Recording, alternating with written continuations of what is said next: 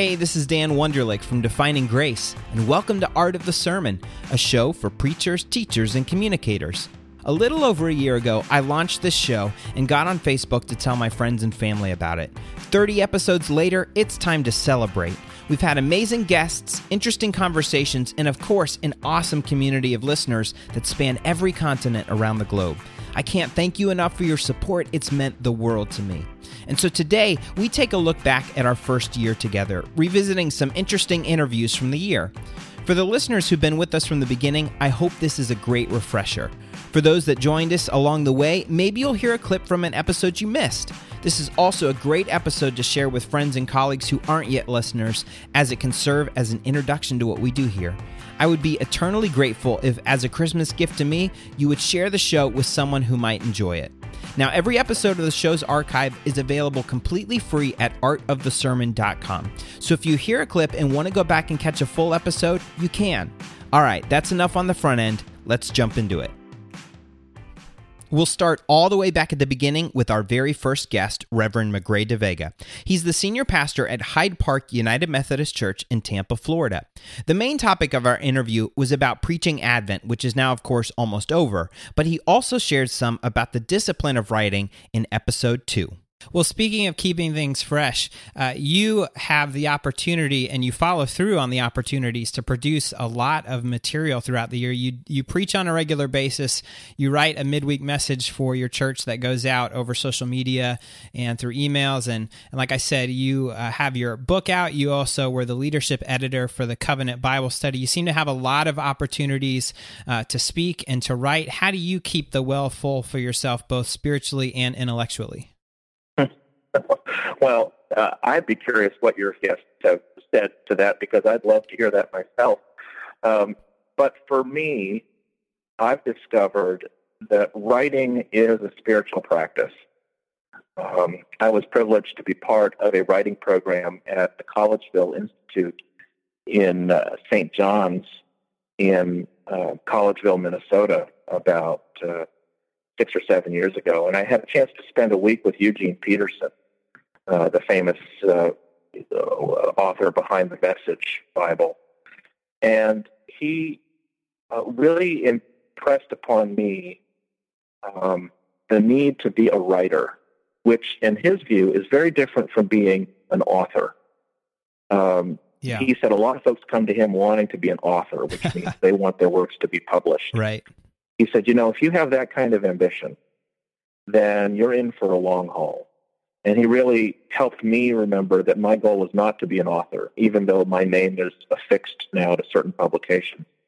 Um, it's not my inherent dream to be a published author, but it is to be a writer, which means fundamentally to be a caretaker of words. Words are our stock in trade as preachers, and in order to keep that uh, tool sharpened, and in order to keep that resource fresh, I just have to write uh, even and especially in those moments when I don't feel like writing or feel like I have nothing to say, uh, because uh, writing is like flexing muscles, and if you don't use it, then they won't be there strong enough when you really need it. So I I started writing my weekly email devotional, um, sort of in the practice of Jim Harnish, my predecessor, as a way of writing and reflecting theologically on current events and upcoming scriptures, and to do it with the kind of excellence that I thought that kind of message deserved. And lo and behold, as I started doing this about eight years ago, uh, the practice of writing that message every Monday helped me write my sermon uh, with more finesse and creativity later in the week. And uh, I've done enough of these midweek messages to where eventually I didn't realize it at the time, but I've got all sorts of wonderful resource material, original writings that I've been able to piece together to write things like uh, Awaiting the Already, um, as well as an upcoming book that I just signed a contract on for, for Westminster John Knox. Ironically, also about Advent. there are worse pigeonholes to be put in. yeah, I feel like I'm getting pigeonholed. That's okay. And so uh, just the practice of writing in and of itself, whether or not people will actually read what you have to say, is so important as a pastor. because whether we want to acknowledge it or not, words are a critical part of our job, whether they're spoken or written or read or heard. Uh, we have to be caretakers of words. So I take, whether or not I ever or, uh, publish another book again as an author is really beside the fact. Uh, I really take seriously my calling to be a writer. Our second guest, featured in episode three, has a podcast of his own. Reverend Chad Brooks is known for his show, The Productive Pastor, and I asked him about the biggest productivity challenges that preachers face. Interestingly enough, his answer had nothing to do with finding the right app or piece of technology, but rather finding the right focus. When we turn specifically to preaching, uh, we obviously can spend an infinite amount of time on a sermon. There's always another. Oh. Uh, there's always another book to read, or another blog post to read, uh, or another paragraph to to kind of fool with. What are some of the time challenges that that you have in preaching and interacting with your audience? What are some of the biggest stumbling blocks or rabbit trails that that we tend to find ourselves on when we approach preaching? Well, okay, so I think a lot of it is the fact that we don't know where we're going. We don't know what we want to do we don't know what that that call to action. So we use some marketing language there. Right. Um, we don't we don't know what that intended response is. And so when you don't have that, and that's why I this this this whole Monday moment thing that I'm really passionate about matters is because what it does is it serves as a filter for your preparation, a filter for your research, for your study. Um, it, it insists upon you being incarnational in the life of your community to know, like, okay, what do they really need to know right now? What do they really need to hear right now? What not what kind of cool can I teach them I learned in seminary eight years ago? right, right. Um what and so that so when you realize where you need to go, um it's I, I worked in media for a long time. There's a, a concept called shoot to edit. You don't just get 50 hours of video and then hope to pull something out of it you get two hours of video and every single one of those two hours is is is, is for what you're intending on communicating yeah. And so it's almost so like it's like uh, I, I I do not come to a text to start my frontline research without knowing okay this is what I believe God is wants to communicate with us through this. And now that shifts and changes in the sure. process. Sure. It, it, it doesn't. I mean, I'm not putting limits on the Holy Spirit because it's and, and, and nine times out of ten, that intention shifts and changes as I do my research. But I just don't just drop into a sermon blind. Yeah. Um, and when you do that, so you just get too much, you just get, you get too many notes. I mean, to, to make it plain and simple, you get too much crap to work with. Right. Which means, which means you're going to try to say it all. Right. Which means it's, right. it's going to meander around for 45 or 50 minutes and, and you're going to chase a bunch of rabbits and never make a stew. In episode four, we spent time with Reverends Rob McCoy and Eric Fistler, who are both pastors and host a lectionary based preaching preparation podcast called Pulpit Fiction. While they both split their preaching throughout the year between lectionary and design sermon series, they shared what they felt were the primary strengths and opportunities found in using the lectionary as as folks that have worked with it and studied it for so long are, are, there any inherent strengths in it? If if for example there's probably a lot of younger pastors out there that are starting to grow up with only series preachers. They don't have an experience of lectionary or if they do it's maybe advent and lent at most. Is there is there a pitch that you guys could give to a pastor who is maybe a little bit leery of the lectionary? Well there's a ton of help out there for you you yeah. know, I mean, I mean, honestly, if you're if you're a lectionary preacher, there's a ton of resources. Our podcast is just one of many that is built around that, and so you're part of a community. And it's not just about the help. I think it's about the fact that you're part of a community, and there there is something I think very cool about knowing that churches all around the world this at this time in this place are going into this text and and I think there is something you know, kind of like you know, I think about the communion table being not bound by time and space. To a certain extent, if you're using the lectionary, your your text is not bound by this time. There's a there's a communion of saints, you know, the great cloud of witnesses that is also participating in this. Mm. So I think there's something very beautiful in that um, sort of church, you know, capital C church body that is um, coming to this text all at the same time um, from many different places. I think there's something really uh, wonderful and beautiful about that. Yeah, I mean, I, I would add to that too. I think that one of the dangers that can come from series preaching is you focus on the texts that speak to you. Um, you go to your you go to to the texts that that come to mind that fit the series that you're most well acquainted with. Right. And while the lectionary doesn't do it even close to as well as it should, um, there are times when it's going to lead you into texts that are uncomfortable, that are challenging. And I do think that the lectionary sometimes pushes us uh, or has the possibility to push us into those areas. Um, and obviously, it's not just a one all be all. There are serious preachers who will push themselves and things like that. Well, I think we heard when we were talking to Nadia Bolz Weber, I think she said, you know, or I've heard her say, you know, I just don't trust myself Mm. Yeah. to pick the text. Like, uh, uh, just put it as bluntly as that. And I think there's something to that, that, you know, and this, and I, and I am a series preacher. I do believe, but I go back to lectionary sometimes. And uh, I think there is something to say of, you know, just trusting that there is a, there is a greater wisdom than what I have, uh, what, than what I've conjured up. Episode 7 featured the first of a two part interview with Reverend Sarah Heath, who's a pastor in California and is also an artist. In one segment of our conversation, I asked her about the challenges that come when you're both an artist and a preacher. I think um, one that I kind of alluded to a little bit is the idea of I want it to be perfect. Yeah. And when you're preaching every week, it's not going to be perfect. And that that's you're going to do your best. But there are going to be weeks when you go, "What was that?" right. and you're like, you just want to say, "I am so sorry." And it's always interesting because someone will come up to you crying and be like, "That was so important," and Yeah. you're like, "Oh, thank you, God, because you definitely did that one, not me." Um, Yeah. And so I think you have to let go of the uh, perfectionism that a lot of artists have. You know, um, there is this false narrative that artists are lazy, and some might be for sure. You know, you always meet the writer who isn't writing. Right. Um, but Right. I think you it, a lot of it has to do with perfectionism, and so you have to let go of that, which is a challenge and can be hard. I think a lot of times too, as a a more artistic person, you know, I I as a child uh, danced and I loved to dance, and I um, my dance teacher I drove her crazy because in uh, re- recital time I was on I was on point, you know, but in rehearsal I was always kind of goofing around because I loved entertaining my class. yeah. And the the thing is, is that I had to learn how to be more consistent. And so Mm. I think uh, what you learn is that you really enjoy the affirmation of people telling you you're doing a great job. And a lot of artists get really sensitive to that.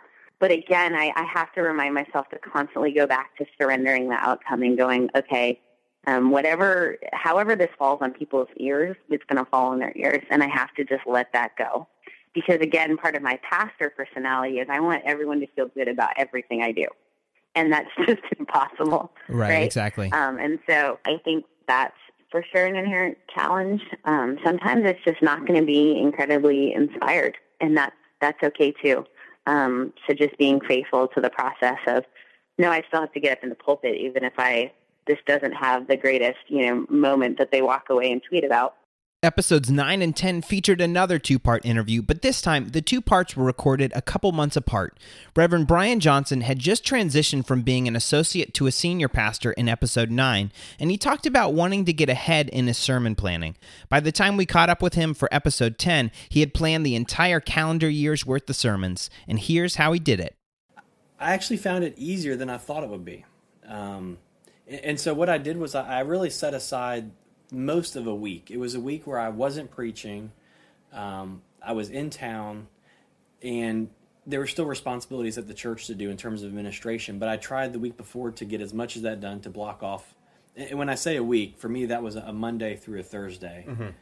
Um, yes. So what what I did was I really began. I read a lot of articles. I tried to figure out how other people approach it, and for me the approach was to first begin in prayer, trying to discern what are the needs of this congregation. Um, like I would love to preach any any number of sermon series, but I don't know that they would actually fit the needs of this congregation. One of the things that I did was I sent out a survey uh, based off of a survey that Church of the Resurrection uses for theirs. Um, I put out a survey a few weeks in advance to our congregation. I got two responses. Again, the digital challenge. right, right. Next year, I'll put out printed copies Sure. as opposed to a beautiful Google form online. It was beautiful. You showed it to me. Uh, It yes, was it, yes. it was well done. Um, but I also used other ways to ask people the same questions, um, but to look at what books of scripture do you wrestle with? Uh, what things do your friends who don't go to church need to um, need to know or want to know? Um, where do you need to grow in your faith? Um, what, what, places uh, do you see around the community of justice, of social needs? And so I like that survey they did because it, it cast a very broad net. And, um, and, and I began with prayer and just kind of discerned several areas that I felt we needed to deal with, um, areas that focused on who we are as a church and where we're going, um, areas hopefully of personal interest of where some of our adults um, are living in their life. Uh, and then, of course, some of the big ones like what are we going to do for Christmas? What are we going to do for Lent? What are we going to do for those things? Um, and the other piece of how I did that was another strategy. Again, I saw as an associate, and I thought, when I'm a senior pastor, I want to do this. Right. And it was the idea of, of you take you take sermon series that that attract others in. So, in my mind, January people are making resolutions. At least for our church and community, it seemed like we would get more visitors after Christmas mm-hmm. who are thinking about church. And so we made sure to promote that well on Christmas Eve and we did a sermon series that would hopefully attract people into faith or back to church. And then right after that, we move into in Lent, we'll move into a sermon series that's focused more on growing people who are there. And that's my best way at trying to figure out how you meet both sides of the coin of of preaching messages that draw people into the faith, maybe somewhat to the neglect of those who are already there, mm-hmm. But then switching that around and saying those who've come into the faith and those who are here, this is a time to really dig in deeper. In episode 11, I had the amazing opportunity to record a conversation with Rob Bell. In this clip, he talks about how if we want to preach well, we have to orient our lives around the practice of preaching. It's a sacred thing, and you have to arrange your life if you're going to have sermons around it. Hmm. And you have to be willing to have really strong boundaries. And, and, uh, you have to give it what it deserves and most, I just met lots of pastors who don't get enough time to make their sermons great, but it is one of their main parts of their job. You know what I mean? Yeah, absolutely. So these people are hiring you to give great sermons, and it's at the top of the list of things you're to do. So you have to protect your heart, your soul, even first and foremost, caring for yourself, exercise, good food, plenty of sleep. Um, if you're going to give great sermons, there's there are other things you aren't going to be able to do, and the community is going to have to be okay with that. And part of it is just having the resolve to live according to your convictions and boundaries. And when people hear great sermons, they love them and they get it like, oh, for you to do that, you need certain things. Okay. Um, but it's just the resolve and the discipline and the intention to figure it out. And then this is not Thursdays for one hour. right. Uh, for right. some people sit down, there's an empty word processing document and they're trying to like reading some commentaries on the book of John and trying to come up with something. The art of the sermon is about becoming the kind of person who notices you're moving a half step slower because you're simply seeing what other people are missing. And that's first and foremost the job is simply to see what others are missing. And most people are moving too fast. They're passing burning bushes, but they're checking their texts. And your job is to stand in the midst of the community and witness to that which is on fire. In episode 13, college campus minister Derek Scott III shares the two questions he uses to stay connected with his students, which then shapes what he preaches on. I carve out um, probably the most amount of time in my schedule for one on one meetings with our students. Um, and I, I ask them two specific questions um, that are actually John Wesley questions. Mm. the first question is how's your soul? Um, and it, it's it's the first question I always ask. I even ask my staff and I ask my friends um, how's your soul? And uh, and I just wait for the answer. And no one's ever really ready for the question, even though they know that's the question that's coming. And I have students who just don't like the question. and, and and they always give me a face. Um, yeah. But that question, um, it helps me one be open to them speaking their their truth, little t truth, if I could say it that way. Yeah. Their truth, and also um, it gives them a chance to say things that maybe they haven't been able to say to other people, and even sometimes things that they have a hard time saying back to God. So that's usually the first question, and I and I'm always listening for those answers and processing those answers. The second question um, is even harder. What's the last thing you heard God say to you? Mm. And I ask them that question, as, and especially if it's the first time they've heard it, I give them sort of the reason why. I don't really expect an answer. It's, it's more that I am pushing an assumption in front of them. Mm. Again, that God is always speaking to God's people. And it is not that God is not talking, that it is more about us listening and putting ourselves in a position to listen. And so when I ask them that question, I am asking them, are they putting themselves in a position?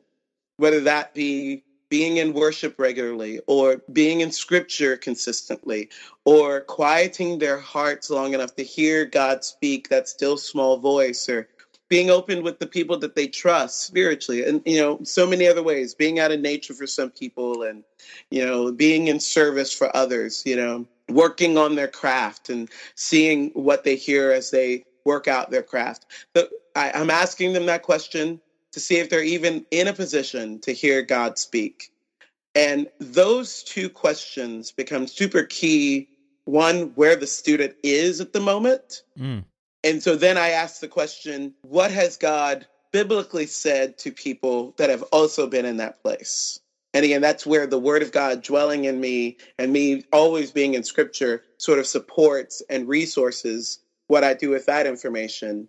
And then whatever they say they heard, is there scripture that supports that? Or is there tradition that supports that? And I don't normally correct it in the meeting because it's not really what the meeting's for. Right. But then when I get into teaching and preaching, that's really what I'm speaking to. I'm speaking to how they tell me they are and what God has said, what God has done, what has happened in scripture with other people who have been there. And then here's what you seem to think God's saying. Here's the scripture and here's the theology that may support or may inform or possibly challenge what you feel like you're hearing. And so the one on one meetings really inform the preaching. And I can tell when my preaching is suffering because I'm not having any one on one meetings or as Mm, yeah. many. Yeah. That's when my preaching really suffers.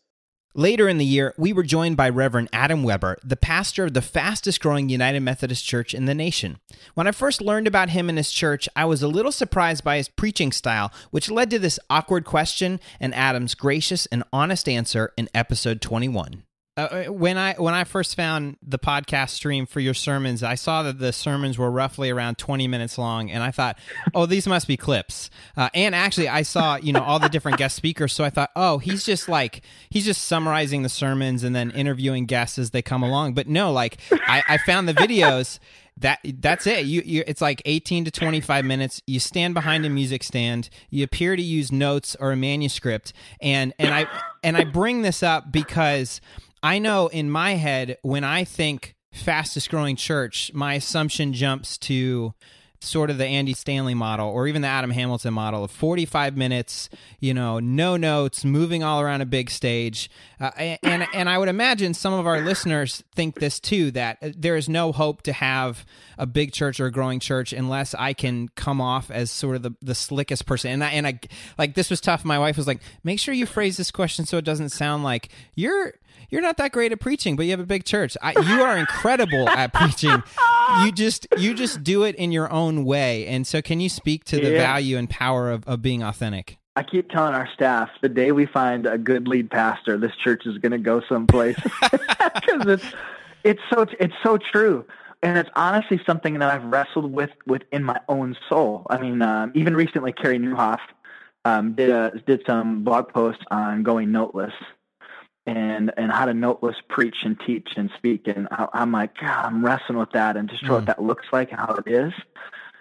Um, more and more though, I'm I ha- actually had a, a communications friend who is very successful in their fields in the line of communication, and I actually brought this this exact thing up with him. Like, God, do you think I should change? Like, and he he's the person who's very straightforward, so he wasn't being just kind to me. He said, absolutely. He said, Adam, I would I would never change that actually. Mm. And I'm like, what? I'm like, I'm trying to change it. Like, I'm trying everything to change it, and I still am, experimenting with what that looks like.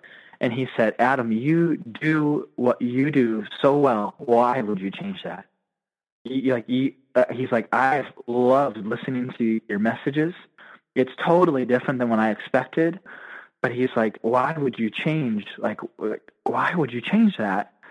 And it's like, okay, okay. And I, I think we should constantly work on our craft yeah. So I'm I'm constantly trying to refine it and, and get stronger and whatever.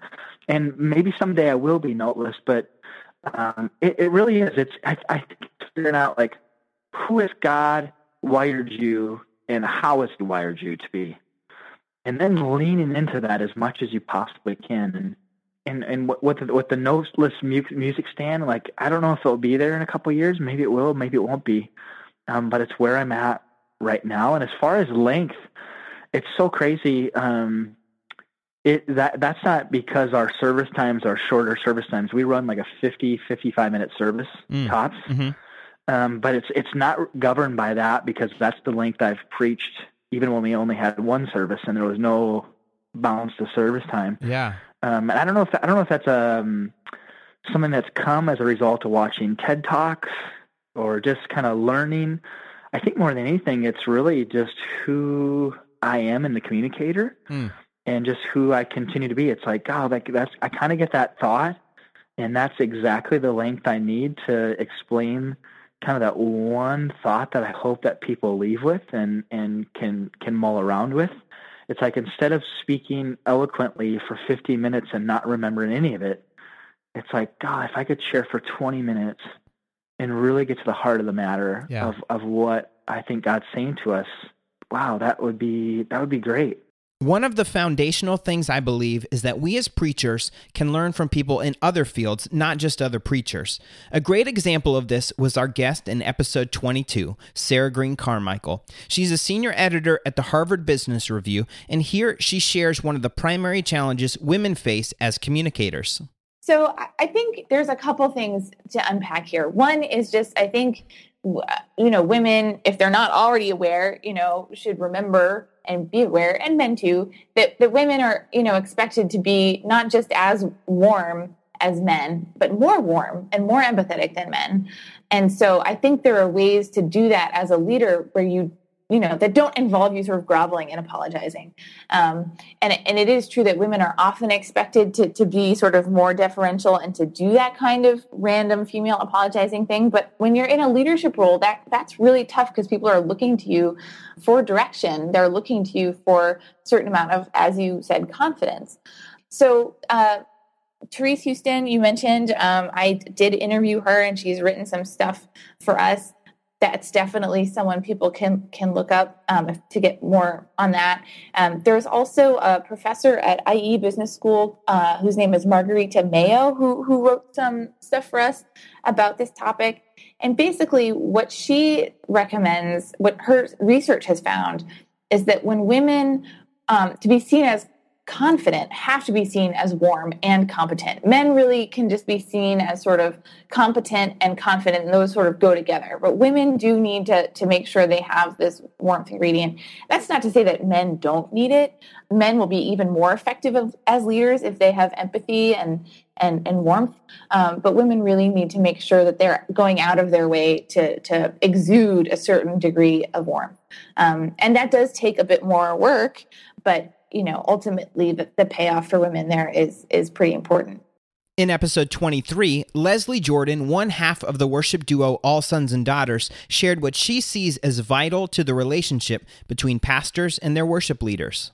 I think FaceTime. You know, there's a lot of times that worship pastors um, or worship leaders in the church, if they're lay leaders, may not get FaceTime with the pastor, and and I know that that there's an expectation there that like every everybody who leads the church is best buds and and are kind of all on the same page. But for us, the relational side of of what we do together on a Sunday uh, in our gatherings, it, it really has to stem from a relationship with each other. Otherwise, it feels disjointed, and we're asking people to do something that we haven't yet done together. And um, and so I think there's there can be friction there sometimes because pastors can be, you know, more of the driven. Um, you know, communicating, mm-hmm. and the worship leaders can be more of the emotional, responsive yeah, yeah. Uh, types. And so I think, you know, sometimes there's personality differences, and I think there's a lot of beauty in, in learning how to work through those things together. Again, so so that you're you're an example for the people you're leading because you're asking them to walk out life together and be in community together. And so I think that's a really important aspect for the staff or for the lay leaders uh, who are leading alongside the pastors is just a FaceTime relationship, um, being a part of each other's lives so that when you come to lead together, it's a really natural thing. In episode 24, Mike McHargue, also known as Science Mike from the Liturgists and Ask Science Mike podcast, shared about why it's important for churches to take science seriously. With the right lens, science is your ally. Whatever your beliefs are about creation or evolution, creating the space for people to engage those ideas inside of Christian faith and practice makes your church attractive. People leave church, and the statistics tell us that the nones are lonelier, mm. that they're more isolated. And in fact, in the early days of leaving the church behind, you have a pretty significant elevated risk of suicide attempts because church offers really valuable community and connection. Um, and those are things that people are longing for. But if the church's stance on climate change or, or the Big Bang cosmology or evolution is absurd, uh, people are going to walk away because it seems as ridiculous as the you know centuries ago the church's opposition to heliocentrism. Mm-hmm the church's track record of fighting science on facts about reality is abysmal. Yeah. We're like, oh, for a million.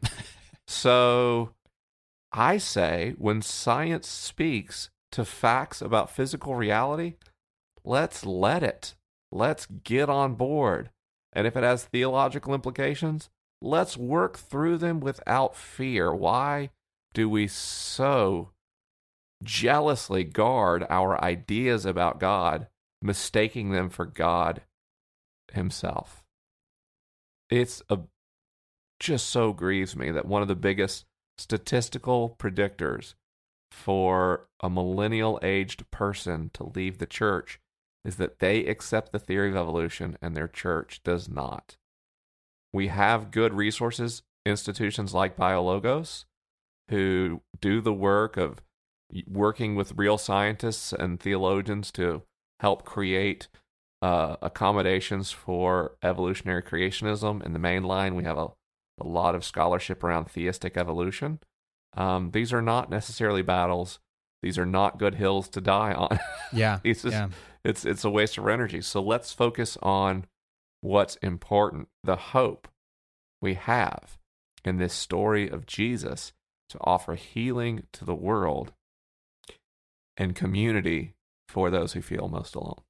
On a clip show like this one, we're not able to highlight every episode and every guest. In fact, we've only heard from about a third of the episodes from this year. So I do hope you'll take some time to check out the archives at artofthesermon.com. There's lots of great stuff in there.